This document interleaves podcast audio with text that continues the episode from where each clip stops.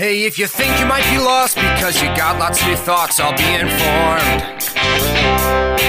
Or if you're feeling like a fool because you've been used just like a tool since you were born. Hey, if you're trying to get through life, then friend, I've got some great advice for not growing horns. They say that ignorance is bliss, but if you knew, then you'd be pissed, so get informed. Recorder, I hardly know her. Welcome back to the leftists. Welcome back to You Left. Uh, I am a host, Colin Orton, he, him, his, and with me is. Another host, Al Gropey, currently experiencing a bit of a pronoun deficit, so just call me whatever you like. I'll take whatever you can throw at me. And today, oh boy, today, I am screeching and standing atop my chair because I'm so excited. Colin, what are we reading today? We're reading Women, Race, and Class by Angela Davis. Yes! And it is. Vindication! It fucking owns. This is a this is a book that I have needed to read for a long time, uh, and have not. And so I am now that we're two chapters in. Uh, holy shit! What an awesome text! Like Mm-hmm. Just that's hype. about it. Yeah. Yeah, just hype. I feel that. I feel that. I'm super freaking pumped. We were supposed to read this a couple weeks ago, and then there were some complications. So we decided this was going to be our in betweeny text, where uh, whenever we have to wait in between a week for a guest or for scheduling difficulties, then we can pick up a couple more chapters of this. And so today we're reading chapters one and two The Legacy of Slavery, Standards for a New Womanhood, and the anti-slavery movement and the birth of women's rights two great chapters to just dip our toe into this book i'm super stoked It's yeah, it's awesome. Um, this episode's gonna need a trigger warning or two. oh absolutely i will this book needs a trigger warning absolutely essential reading but there was one description of a sexual assault that had me reeling and i had to put it down when i checked my notes We do first- we do have some news. This week's news episode is uh, is pretty short, and this one isn't isn't one article. It's Al. I'm sure you have existed uh, in American news for the past few days. i have been around So, uh, Ketanji Brown Jackson has been nominated oh the yeah Supreme Court. Uh, and like, it's a pretty fucking big deal because, like, you know, a black woman being nominated to the Supreme Court mm-hmm. would be a big deal generally, but especially right now where our Supreme Court is like fucked. uh-huh kavanaugh Um, uh, not to mention A- A- Amy Coney Barrett, oh others, yeah Mm. Clarence Thomas. So uh, she has just been subjected to what you would expect. the most Uh, asinine barrage of stupid questions. I really just feel like this is the Republicans' revenge for the Kavanaugh trial. They're just, Oh, it is, yeah. But it's so stupid when you turn it the other side. I saw a clip of someone asking her what her definition of a woman was. I believe that was Ted Cruz who asked that, or was it Ted Yeah. Cruz? Ted Cruz did the whole uh, anti-racist baby thing where he brandished a copy of a like a, an infant's book. Um, uh, Lindsey Graham asked her what her what her religion was, and she was forced to answer like that's not something you're allowed to ask. Like, it's also irrelevant to the job I am interviewing for, essentially. Yeah. Uh, anyway, that's a nightmare. And sort of in the background of that, uh, you're familiar with Supreme Court Justice Clarence Thomas, right? Not as familiar as I should be. Do you have like a elevator pitch? You don't have to look what up. It's just like a five word description, I guess. Not really. Uh, I know that he's hella conservative.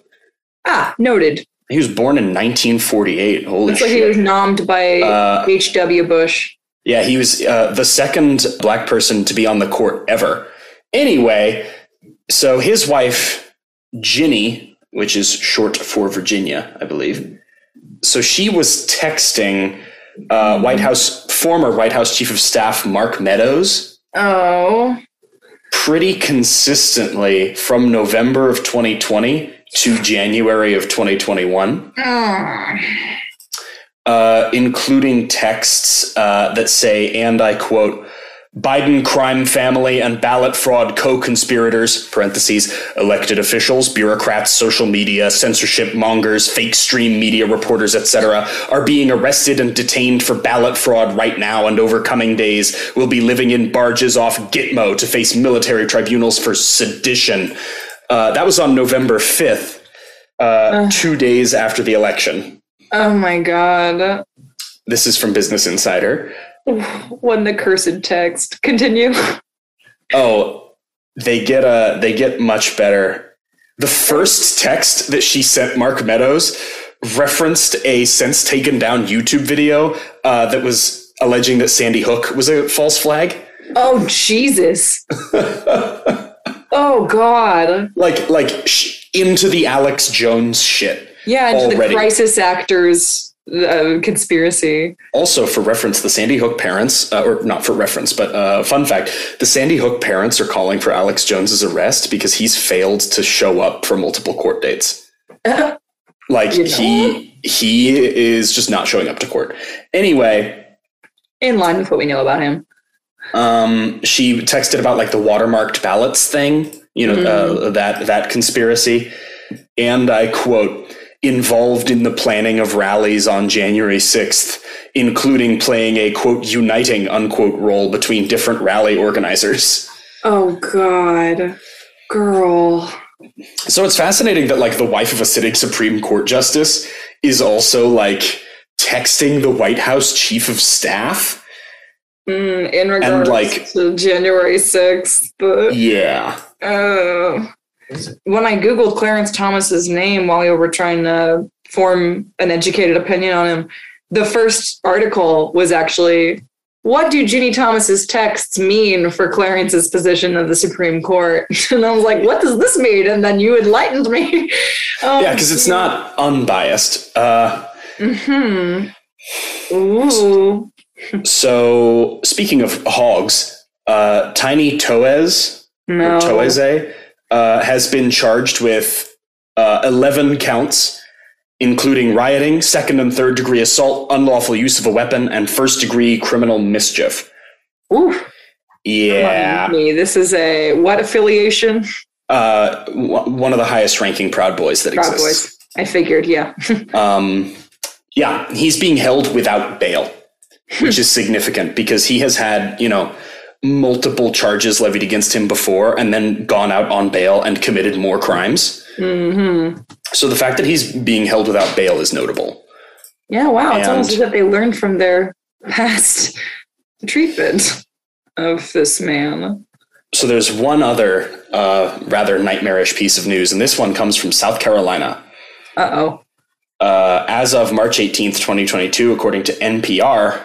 So you're familiar with how expensive it is to get, because we've talked about it a little bit on the podcast about how states that do the death penalty are really kind of struggling to get access to the drugs to do the lethal injection Yeah, we've talked about this. because of how expensive they are, Mhm. uh, largely because they get imported from countries where that's illegal. Um, and so Mhm. it's really. uh, South Carolina was considering a different solution than other Oh, states to that. Do you remember what their what their proposed Was solution theirs was? bringing back the firing squad, or was that Correct. Oh god. Uh, and South Carolina has concluded the preparations and is now ready to perform executions via firing squad. no, they could. They fully went through with it. Yep. Oh and god. as of March 18th, they are ready to begin executing people via firing squad. Ridiculously inhumane. The death penalty is already inhumane. Yep, it took them almost a year uh, to quote establish new rules and procedures to safely provide this method unquote, uh, including s- installing bullet-resistant glass and a firing squad chair with restraints for the inmate.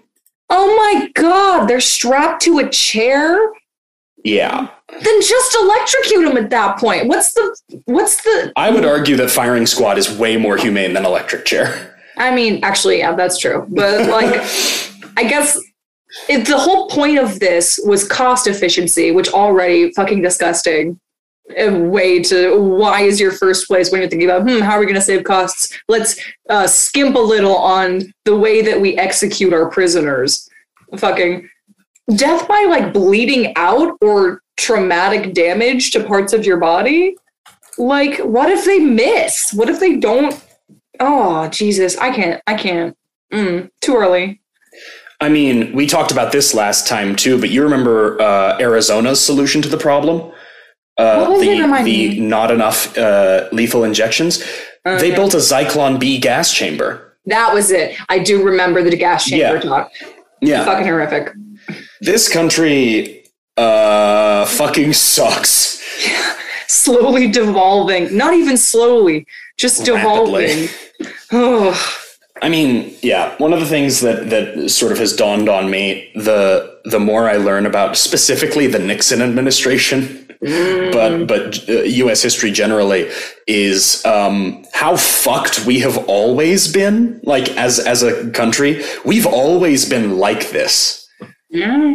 and I think it's just because of you know the time period that we happened to grow up in, uh, and the the sort of apathy of the 2000s yeah. That, uh, that was very uh, there was this like cultural apathy and it was not you know universal. There are, were some incredible protest movements in the 2000s fucking occupy yeah. uh, 2011 but like like yeah it's common that we didn't realize it's very common disillusionment among our age because it's really we've been taught the great american dream under the guise of the great american delusion. That's just like oh you live in this great country and you don't have to care enough to become educated and find out that's not true. Yeah we this we're not uh, one of those barbarian countries across the sea who would execute their their civilians with firing squads no us never. No no that's not us. Who me? Couldn't we're we're the bastion of, of freedom and civilization and such. And then you go to your gas chamber and you think are we the baddies yeah really uh, it's very grim. You know uh, what is also grim but at least enlightening the women reading race and class. Oh no is it another news article? No no no it's it's the women race and class. Okay. I punked you out I cut you off and I was like, was I did I just interrupt like a tragic story this man's was about to tell? Uh, but no. this was- time no I felt the segue on your tone of voice.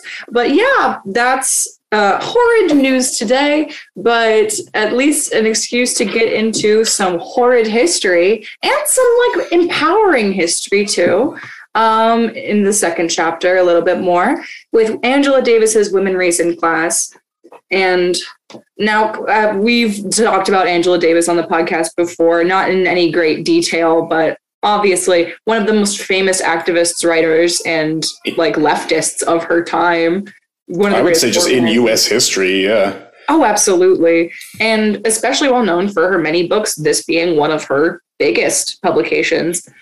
Uh, probably, I mean, I can't say that that's an educated, like, uh, storied reader of books' opinion. That's more just the opinion I've heard of popular culture. But it is clear to see, even from the first chapter, why she is so lauded and why everyone praises her reading so much because the writing is just so amazing. We were talking about this before we started the podcast. One of the smoothest reads on one of the most difficult topics that we've read. Now, Colin, I'm sorry, you, you opened your mouth to speak. no i, I opened my mouth uh, to breathe uh, please go ahead Stop it. Don't do that. I'm just kidding. Um, but like uh, now, one thing we should mention, obviously, is that this book has a lot to do with race. And obviously, we are both white, as we have addressed before. And this was part of our initial worries about picking up the book was not being able to address these topics with sensitivity or with great care. So there are a lot of points that I'm just going to say I don't have the knowledge to remark on this, but I don't want to discredit the reading by leaving out points or facts that she's making. So Yep. sometimes I'll just be restating things that are said in the book, just addressing the common themes, Yeah. making no comment on them myself. Yeah. yup And I, yeah, you know, just yep, drinking my beer, doing my Hank Hill.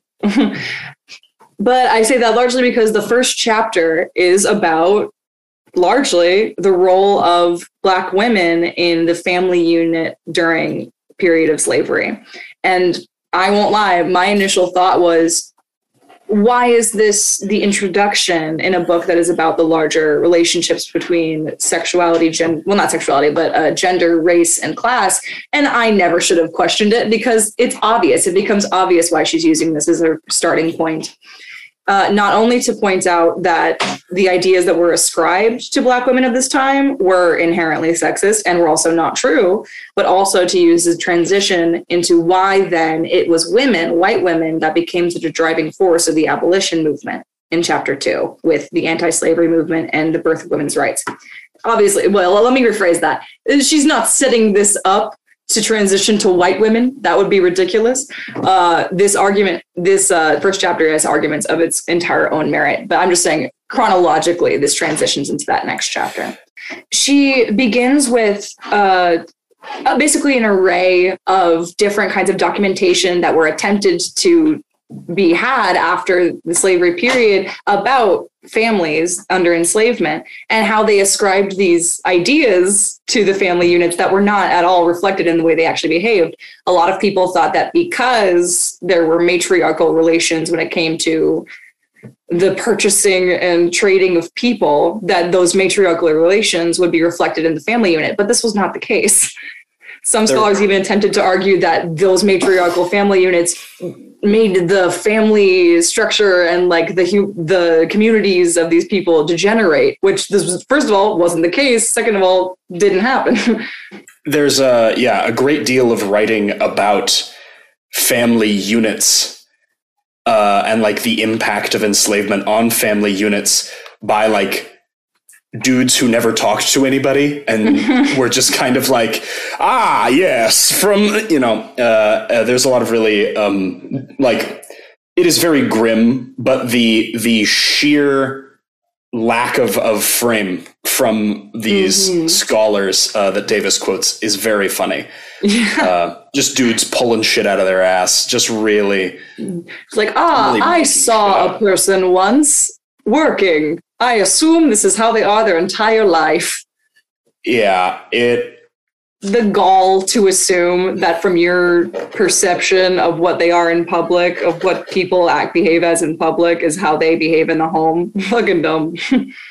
but yeah, um, that's quite a lot of chapter one. Is th- there's an idea that gets reinforced in chapter one that is is brought up and this idea is the sort of changing relationship of women and labor as uh, under industrialization in the first half of the 19th century, um, where basically factory jobs start to become a thing and replaceable parts and mass production starts happening.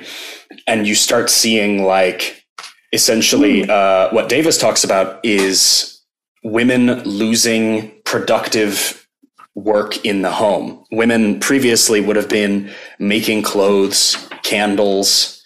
Oh, um, I have a great quote for that. Go for it, please, please. Well, I just wanted to transition briefly. I know we are going to mainly talk about chapter two because chapter one is, again, very heavily entrenched in this discussion of family units during slavery. Um, but just really quickly, a transition from the ideas in one to what you're bringing up in chapter two is the, how we said that the ideas that scholars ascribed on the family units were not what happened, what is actually true, largely because of their relationships to labor and that women were doing all the same work as men, is that there was a more egalitarian relationships in the home, at least socially. Yes, yes. Mm-hmm. I could see you were trying to make that connection, and you it did. Didn't work very clearly, uh, but you did. But you just drew to something in chapter two, which is also related because, as Colin was saying, and here's the quote. Um, I'm sorry, I'm rambling. So no, no, no, go for it. Go for it. Um, he was pointing out that pre-industrialization, a lot of women would have to make most of the materials their family used. And there's this block quote um, that is in chapter two when they start talking about how why women in particular were so strongly in the cause of abolition. Quote, Women's place had indeed been in the home, but not simply because they bore and reared children or ministered to their husbands' needs. They had been productive workers within the home economy, and their labor had been no less respected than their men's. When manufacturing moved out of the home and into the factory, the ideology of womanhood began to raise the wife and mother as ideals. As workers, women had at least enjoyed economic equality, but as wives, they were destined to become appendages to their men, servants to their husbands. As mothers, they would be defined as passive vehicles for the replenishment of human life. The idea of femininity as being someone who is relegated to the home and doesn't do anything. hmm And as being like both commodified and idealized under an industrialization mindset. She talks uh, in this chapter, she addresses a lot of the abolition efforts of women. And in particular, at one point, she mentions Prudence Crandall, she mentions Lucretia Mott, and she mentions the Grimke sisters. And the Grimke sisters were public speakers that there were priests speaking against them saying, instead of behaving like a dependent woman that draws her strength from being frail and being private, you are trying to stand like a strong ash. But a vine cannot stand on its own or it will wither and die. Basically, saying by speaking in public and being unladylike, they were rejecting their nature as human beings and oh, the gravest sin.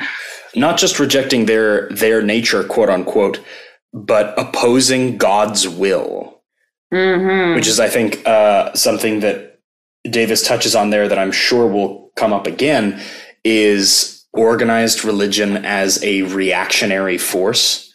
This idea Mhm. of quickly use because God said so as a way of upholding the status quo. Things are the way they are because God wants them to be that way, and if He wanted to be, uh, if He wanted things to be different, they already would be. hmm She, uh, Davis speaks a lot on. I just one of the main themes in this chapter is women realizing white women realizing that the fight for their rights is essential, and the fight for the rights of Black people are essential to each other. And she says it's the dialectical relationship between these two causes. Uh, abolitionists who were also feminists at this time didn't have that issue we see sometimes today of which cause is more important than the other because they understood they would never be able to fight for the rights of Black people fully until they were respected as women. this is something they realized over the course of it because the more these women would organize and go out to perform abolitionist causes, the more they would be noticed that they weren't even being listened to because they weren't considered valid. Yeah, the intersectionality, uh, the Mhm. racial and gender depressions are not in they're they're not separate. They're part of the same mechanism. hmm I have another quote from uh, a text written by Angelina Grimke in 1837, her appeal to the women of the nominally free states. Um, and there is a uh, hard R, a hard R N word in this that I will just say N word for. Um, but here's the quote. It is related of Bonaparte that he one day rebuked a French lady for busying herself with politics. Sire, replied she, in a country where women are put to death, it is very natural that women should wish to know the reason why.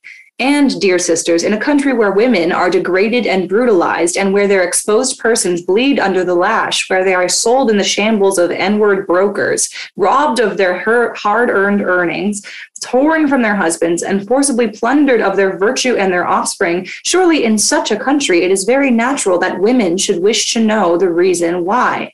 Especially when these outrages of blood and nameless horror are practiced in violation of the principles of our Constitution. We do not then and cannot concede the position that because this is a political subject, women ought to fold their hands in idleness and close their eyes and ears to the horrible things that are practiced in our land. The denial of our duty to act is a bold denial of our right to act. And if we have no right to act, then may we well be termed the white slaves of the North. Weighted she does address how a lot of white women at this time would conflate their state with the state of slaves. Often Mhm. not an apt comparison, but more apt for working women, she points out. Um, but this is, she explains why the why be, calling themselves white slaves was becoming so popularized. And she doesn't excuse or condemn it necessarily. She mostly just says this is what happened. Yeah. But I just thought that was such a powerful quote. Oh, it's yeah. It's it's an incredibly powerful quote. And one of the things that I was just perpetually reminded of um, in this reading is in every revolutionary history that I have read about, women were always on the front lines. hmm And that is only something that I have learned after I graduated college.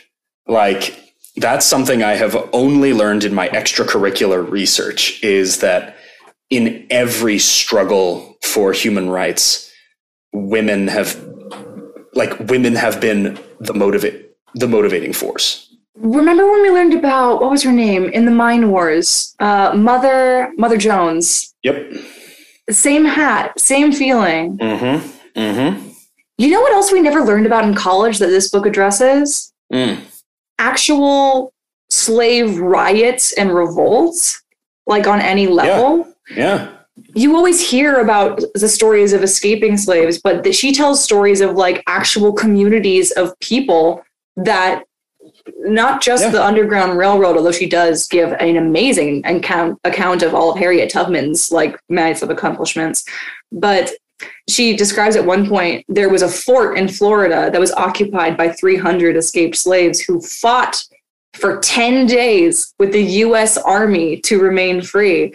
And it's just, even though it did not end well, I just think that those kinds of stories are something we never really hear in a traditional education environment because any kind of rebellion or revolt is a taboo, even when it's for a just cause.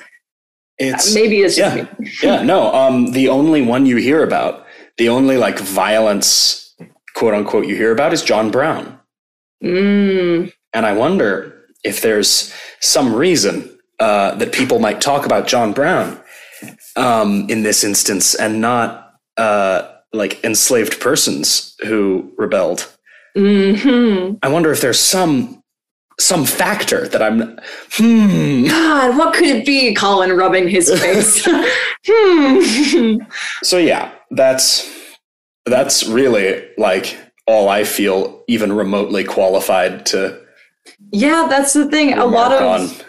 and when it comes to the themes we addressed the, the first chapter is largely about the role of, of the woman and the mother in the black family unit and how it was misattributed and people were like oh feminine ideas in a matriarchal society and she was like first of all don't and second of all that didn't even happen um Yeah, egalitarianism caused by the equal labor.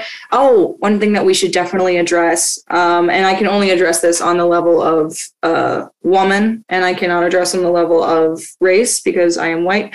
But she talks about how rape specifically is used as a tool of for power and control, and how it was seen as almost the ideal of the antebellum period to have like all of these black women in different roles of sexual slavery and obviously horrific and traumatic but she does talk what's important in this idea is that it is specifically a power play. It was even documented by the slave owners as specifically a power play to ensure that these women who were feeling empowered by their communities and empowered in the equality they experienced in the social sphere at home felt small. And i just think it's really important to remember that rape and sexual assault are specifically a gendered crime and ah Um, she she uh, she talks also about about Vietnam and about how mhm. the U.S. Army uh, indirectly encouraged GIs uh, to sexually assault Vietnamese women, uh, specifically because the People's Liberation Front got a great deal of support from women. Um, and an example that I learned about uh, some time ago was that the uh, during the Russian Revolution, the White Army would engage in uh, village-wide or even town-wide mass raping uh, as a uh, punishment, quote unquote, for daring to be captured by one of the White Army's enemies. hmm Um, but here's the thing this kind of reading this and understanding this history and the many layers of this history is so important. And I'm just really glad that maybe we're a little bit out of our depth, but I'm happy that we're taking the plunge. Yeah, thank thank you for encouraging uh, encouraging me to read this, Al, because I it was something I was planning to read in my free time, uh, but you know I'm glad I'm reading it now. Mhm. Even if most of our conversation is going to be saying, I don't have the place to speak on this, I think even reviewing the themes is important. I don't know. Thank you for reading it with me. Absolutely, absolutely. I Want to skip ahead to chapter two? We've already been in chapter two a little bit, haven't we? A little bit, but I mean, go Oh, you, further I mean, yeah, let's do more. I'm happy. because we yeah, we haven't really uh, touched a lot. We've touched pretty thoroughly on on uh, chapter one, but we haven't fully dived into chapter two yet. Heck yeah. Uh, there's a, you want to go first? Go for it, please. Well, I was just gonna Uncle the chapter two begins with Uncle Tom's Cabin, which is also sort of how she ends chapter one. Uncle Tom's Cabin, obviously written by Harriet Beecher Stowe, which, if I remember correctly, white woman, a white woman, I believe. Let me Google this. Beecher Stowe, yeah, white woman, um, who wrote. Uh, if you haven't read Uncle Tom's Cabin, a story about a enslaved family that inspired a lot of people to join the abolition movement. Uh, and Davis points out that her black mother figure is essentially a white woman in blackface and a stereotyped mold of the perfect mother and wife, demure, soft, only motivated by love for her children. And she points out the hypocrisy of the way that the character Eliza escapes from her slave owners in that she she has this great quote where she says, "Well, the gist of it is um, that Harriet Beecher Stowe completely strips this female character of any negative feelings towards the institution of slavery or any passion to escape, like for herself and for her rights." And says, and yeah, she basically says, so this book was sexist and racist, but it did inspire a lot of people to join the abolition movement. um, it, it's it's interesting too. Uh, there's a there's a quote here. In 1833, many of these middle class women had probably begun to realize that something had gone terribly awry in their lives. As housewives in the new era of industrial capitalism, they had lost their economic importance in the home, and their social status as women had suffered a, a, corresponding deterioration. In the process, however, they had acquired leisure time, which enabled them to become social reformers, active organizers of the abolitionist campaign. I remember reading that. That's, yeah. Uh, it's. this section is awesome. One of the things that I, I noticed is uh, is Davis talks a lot about basically right wing mobs. Mm-hmm. And she talks about uh, Lucretia Mott, who was an abolitionist who stood down a full uh, mob of pro slavery militants. And mm-hmm. one, I think this is a parallel that can be drawn really uh, pretty accurately to current events conservatives do this really fun thing uh, where mob violence is less the exception and more the rule. Mm. Um, and far right ideologies being as inherently violent as they are, uh, these far right mobs, you know, they indiscriminately attack anything that they perceive as threatening to their ideology. Mm-hmm. And so, especially in border states between the North and South, you would see raids by essentially pro slavery ghouls who would ride into towns just north of the border, break windows, burn buildings down, randomly assault people.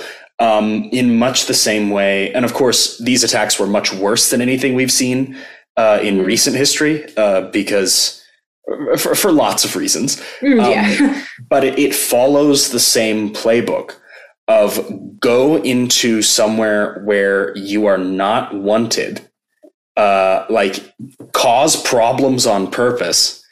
And when other people attempt to kick you out of that place, hurt them. Start a fight. Yeah.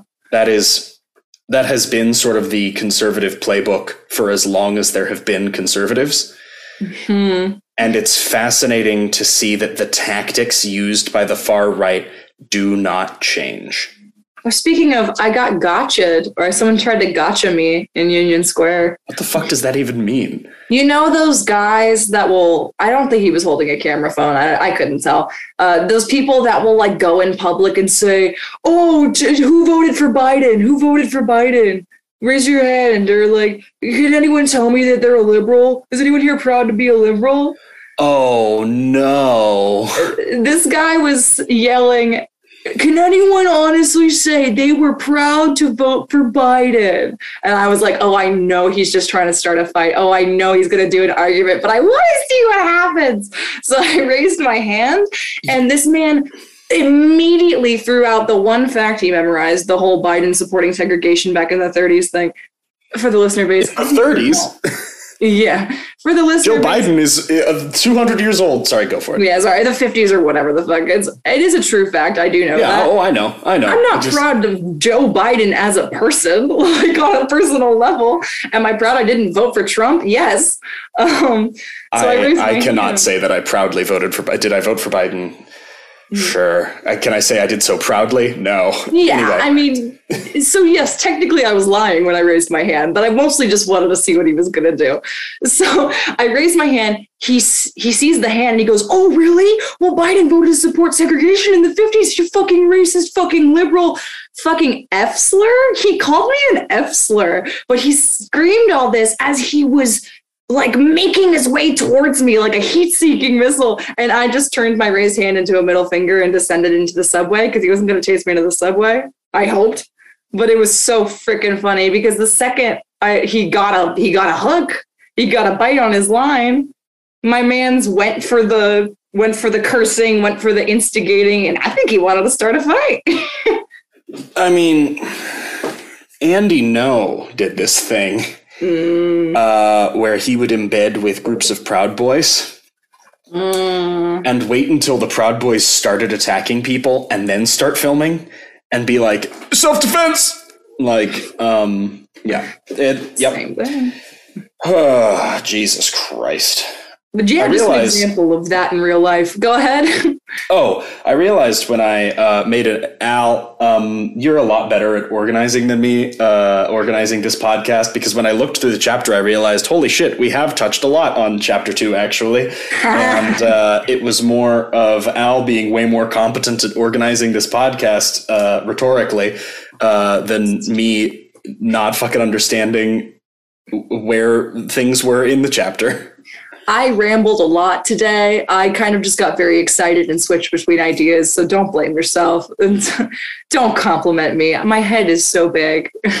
it ends uh chapter two ends on the the sisters the Grimke sisters Mm-hmm. which you brought up earlier but they also okay uh the euphemism for slavery that uh, is passed around a lot and this i did learn in in uh, high school but it just really rubbed me the wrong way reading this because i was like damn uh, we have always done this haven't we we have always had cute little nicknames for fucking awful awful things but like the peculiar institution I know. uh, so again, we always have done this. But yeah, talked uh, talked about the Grimke sisters. If you want, I have Uh, a quote that talks that where I got the phrase the dialectical character of the relationship between the two causes. Because the Grimke sisters, oh wait, no, I'm just gonna do this whole paragraph real quick.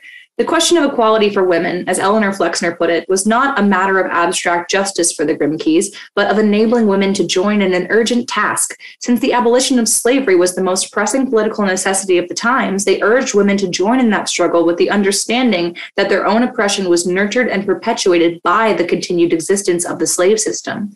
Because the Grimke sisters had such a profound consciousness of the inseparability of the fight for Black liberation and the fight for women's liberation, they were never caught in the ideological snare of insisting that one struggle was absolutely more important than the other. They recognized the dialectical character of the relationship between the two causes. She's just so well spoken. Mm. I would say, as far as um, rhetoric is concerned, like like the way she writes, she's easily in the top like three or four people that we have read hmm on this podcast. Big bigly. I would also put Mariame Kaba, who we only read a little bit of so far, in that category. And you know what's funny? Those are the two black women we've read. Colin, let's read more black women. I'm just giving you a hard time. Valid valid criticism. Uh, I'm very excited to finish reading this. I think that's it as far as what we yeah, have. Yeah, I think it's a good place to end. Yeah. Uh, anything to plug out? Oh, you know me. Um, plugging my pluggables. You can find me on Instagram at al.gros, or if I ever update my website on alisongroby.com. Um, my partner Drew's band is doing a lot of shows in New York these this month. So He check wrote our theme at- song, and it's pretty sick. Yeah, he wrote our theme song. Check out at Bummer the Band on Instagram. What about you, Colin? Uh, you can find me wherever. You can find this podcast at gettinginformedpod at gmail.com, and you can subtweet us your hate mail at leftustlitpod on Twitter. Thank you for listening. Be well. Yeah.